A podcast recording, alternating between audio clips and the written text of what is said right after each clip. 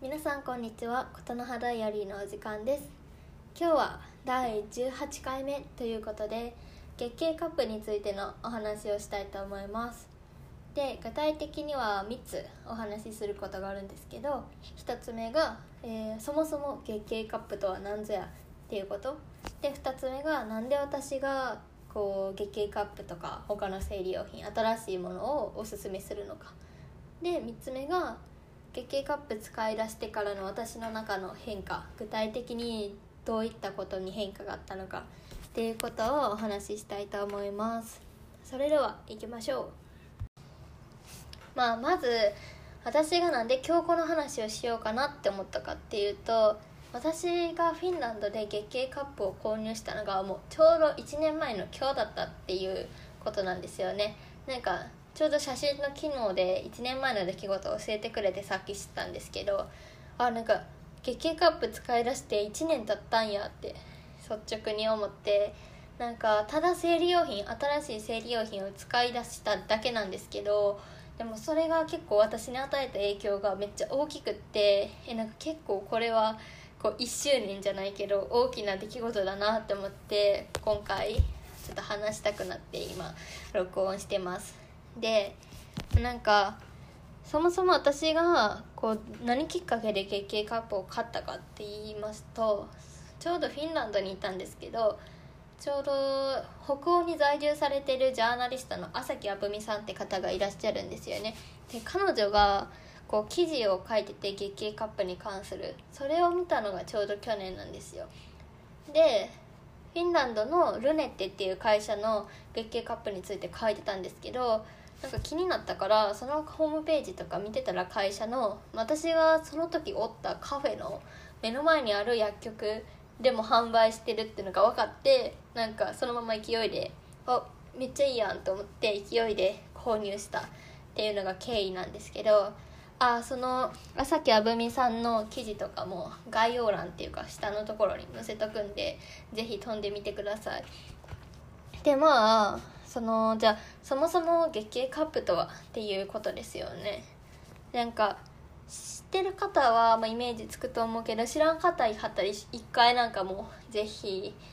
スマホで調べてあの画像とか動画見てほしいんですけどなんか膣の中に直接入れて経血を貯める生理用品です。でなんか医療用のシリコンで出てできててなんて言ったらいいかな。折りたたんで入れる。で中で血を貯めてその結構最大12時間使えるんですけどあもちろんブランドによるんですけどね。で血が溜まったらそれを取って捨ててまた洗って入れるみたいな。っていう生理用品です。もうざっくり言うと。でなんか私は本当にそれを使い始めてもうめっちゃ生理が快適になったんですよね。なんか今までなんで使ってなかったんやろ？みたいな。ぐらい快適になったからなんかめっちゃよくって。でなんか具体的にどういった点がいいかっていうとまず一つ目がその生理中のあらゆるストレスから解放されるっていう点ですね。なんかこれがめっちゃすごいでかいなって思うんですけどなんか生理の時ってなんかその膣てかもう膣からこう血が出る感覚とかあるじゃないですか。なんかドクドクなんかドクドクみたいなドみたいな。その特に座ってる時に立ち上がる時とか座ってから立ち上がる時とかにあ今なんか血出たなみたいな感じとか結構あると思うんですよね。なんかでもその月経カップの場合体の中にこうカップを入れてるからその出ないんですよね。体の外には溜めてる間は。だから全然その感覚がなくって「今なんか血入れたかも」みたいな心配をしなくていいってこと。他にもなんかナプキンとかを使わへんからその蒸れないしかぶれたりもしない。なんか結構夏場とか特にめっちゃ蒸れると思うんですよね。蒸れて最悪みたいな気持ち悪いし最悪みたいなよくなると思うんですけどそもそもナプキンもいらへんからそういう心配もない。でなんかナプキン取り替える時ってすごいビリビリみたいな音パッケージとか剥がす音とかめっちゃなんかビリビリみたいな音してすごい私結構あれすごいストレスだったんですよね。でもそういうのもないしあとなんか生理中ってすごい匂いがきついと思うんですよ。もうサニタリーボックスとかも匂いきついしなんていうか結構トイレ行くたんびに結構嫌な気分になるんですよね。で私は。だけどなんかそれって生理が生理の血自体が匂うっていうより血の匂いっていうよりは血が空気に触れて酸化することでもっと匂いがやばくなるみたいな感じだからなんていうか月経カップだと血はその取り替える時ももちろんだけど血の匂いはあると思う。あんまそんなに言わないですけど。だけどなんていうかな。酸化とかしてるやつじゃないから全然匂わないんですよね。あの生理中のあのめっちゃあの独特の匂いがなくってそれがめっちゃ楽。もうそれがないだけでだいぶ精神的に楽。っていうこととかまあなんかそういった感じの生理中のストレスから解放されるっていうのがもうまず第一のストあのメリットやしあとはなんか環境にも優しいまあ使い捨てじゃなくって繰り返し使えるんですよねこの月経カップっていうのは。でもちろん製品にもよるんですけど、まあ、5年とかなんか10年ぐらい使えるっていうのもあって私実際1年しかまだ使ってないんでそれがほんまに使えるか分からへんって感じですけどこうちゃんと使えば結構何年も使えるっていう風になるんですよね。でなんかその生理用品使い捨てナプキンとかタンポンってほんま結構捨てるじゃないですか。なんかそれってめっちゃめっちゃ数ゴミにもなるし、もちろんなんかその本当に生理的な現象だからそれに対してゴミが出ることになんか環境に悪いとかあんま言いたくないけどでもなんか月経カップを使ってからゴミも出してないっていうのは個人的になんかそれも嬉しいなっていう気持ちになって結構それも良かったなっていう点だしあとやっぱ長期的に見てコスパがめっちゃいいんですよね。なんていうか最初3000とか5000円するんですけど月経カップ、まあ、日本だと安くて3000円台で結構4 5 0 0 0円するのも多いあのヨーロッパだと結構数が多くなってきててもうちょっと安いのもあるけど、まあ、それぐらいするけどでもなんか毎月毎月その生理用品買ったりタンポン買ったりとかそういうのしてるするのに比べてもう3000とか5000円って全然コスパがいいっていうのがあると思うんですよね。実際1年間その生理用品買うとかに比べて。だからコスパもいいしであとなんか荷物の量が減ることとかなんかそのポーチにナプキンめっちゃ入れなあかんとかでめっちゃ荷物かさばるとかがなくなるからそれがいいとかあとはなんかプールとかお風呂にも入れるとかなんかまあまあまあまあまあもういろいろあるんですよメリットが。あれデメリットは何かっていうとなんか最初慣れるまでがほんまにちょっとしんどいかも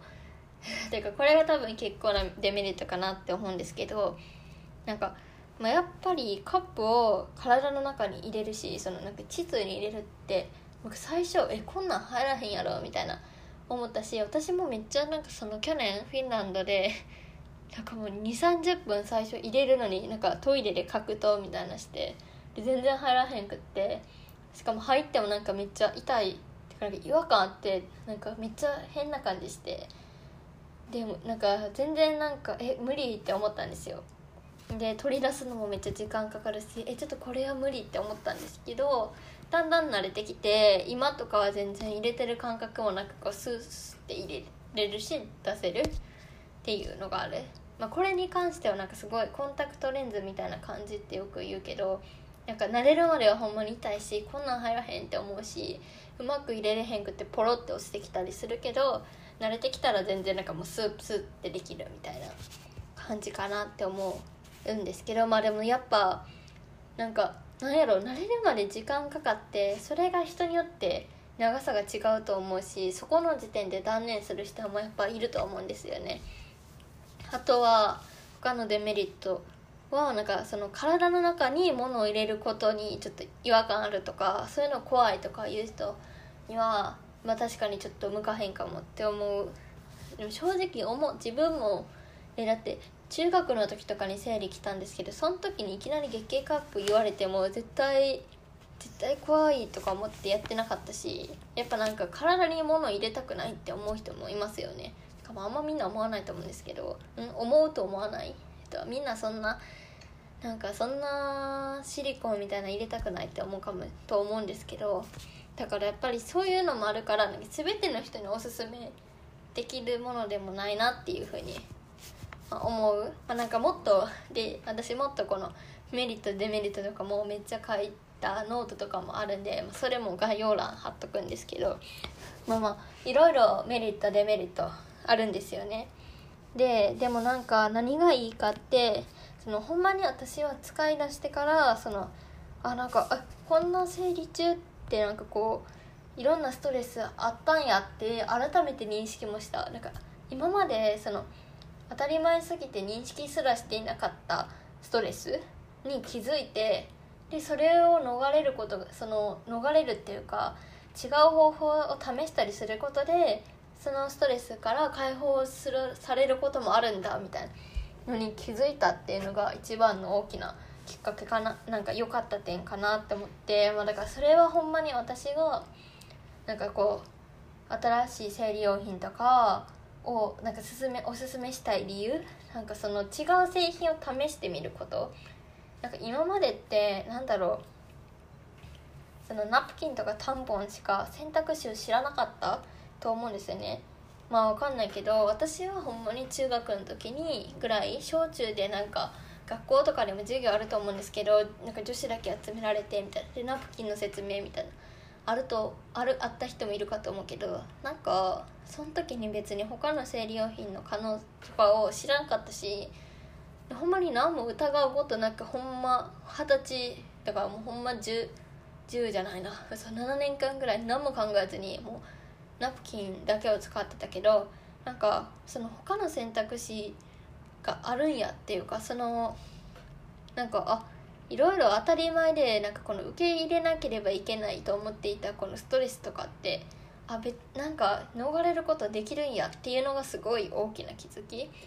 なんか一回気づくとこうどんどんこうえじゃあこれはどうだろうとかあじゃあこれは試してみたいなとか逆になんでこれを受け入れてるんだろうみたいな。今まで当たり前だと思って受け入れてきた受け入れるっていうか何耐えてきたんだろうっていう感情が生まれてきてこうどんどんいろんなものに興味を持つようになったからなんかそういった点でなんか一回なんかその月経カップとか、まあ、月経ショーツとかもそうですけどだか興味あるなって思ってる方がいはったらなんかぜひぜひぜひなんか試してみてほしいなっていうふうに思うんですよね。私はそういった点ですごくおすすめ。なんていうかなんだろう。最終的に選ぶのはもちろん自分だしあなただし自分自身で選択してほしいけれどもなんか今まで何気なく選んできたものに一度こう疑問を投げかけるっていうかなんかまず他の選択肢を知るっていうこと。でその中から最終的に選ぶのは自分。だけどなんかまずみんな選択肢をあんまり知らない時点っていうかあんまり広がってない時点だからなんかもっとみんなそういろいろ知ってなんかもっと快適に過ごせるかもしれないっていう可能性に気づいてほしいなって思ってなんかすごいゴリ押し ゴリ押しっていうかめっちゃ結構人に勧めてるんですけどね。でなんかまあ、じゃあ私がこうちょうど月経カップを使い出して1年ってことなんですけどどういう変化があったかっていうと1つ目がなんかそう性に関する問題。性に関する話題に対してすごい興味を持つようになった。興味っていうかなんだろう。なんか性に関する話題を話すことですごいタブーとされてるじゃないですか。だけどなんでタブー視されてるんだろうってすごい思うようになったんですよね。がこうやって生理用品違うのを試してみることでだいぶ私は生理中が楽になったんですよね。でだけどえなんで今までなんか他のものを知らなかったんだろうっていうか何もそれ以外ナプキン以外を使うことを考えすらもしなかったしなんかそもそも誰かと話したこともないから分かんないけどなんでじゃあタブー視されてたんだろうみたいな。だってなんか小学校とか中学校の時なんか林間とか修学旅行の前に体育館に女子だけ集められてなんか「生理の子は」みたいな「お風呂を違うとこで使うから」みたいな。もうこそこそみたいな。そのあまり大きな声では話してはいけない話題って考えてきてたけどでも改めて考えてみるとそんな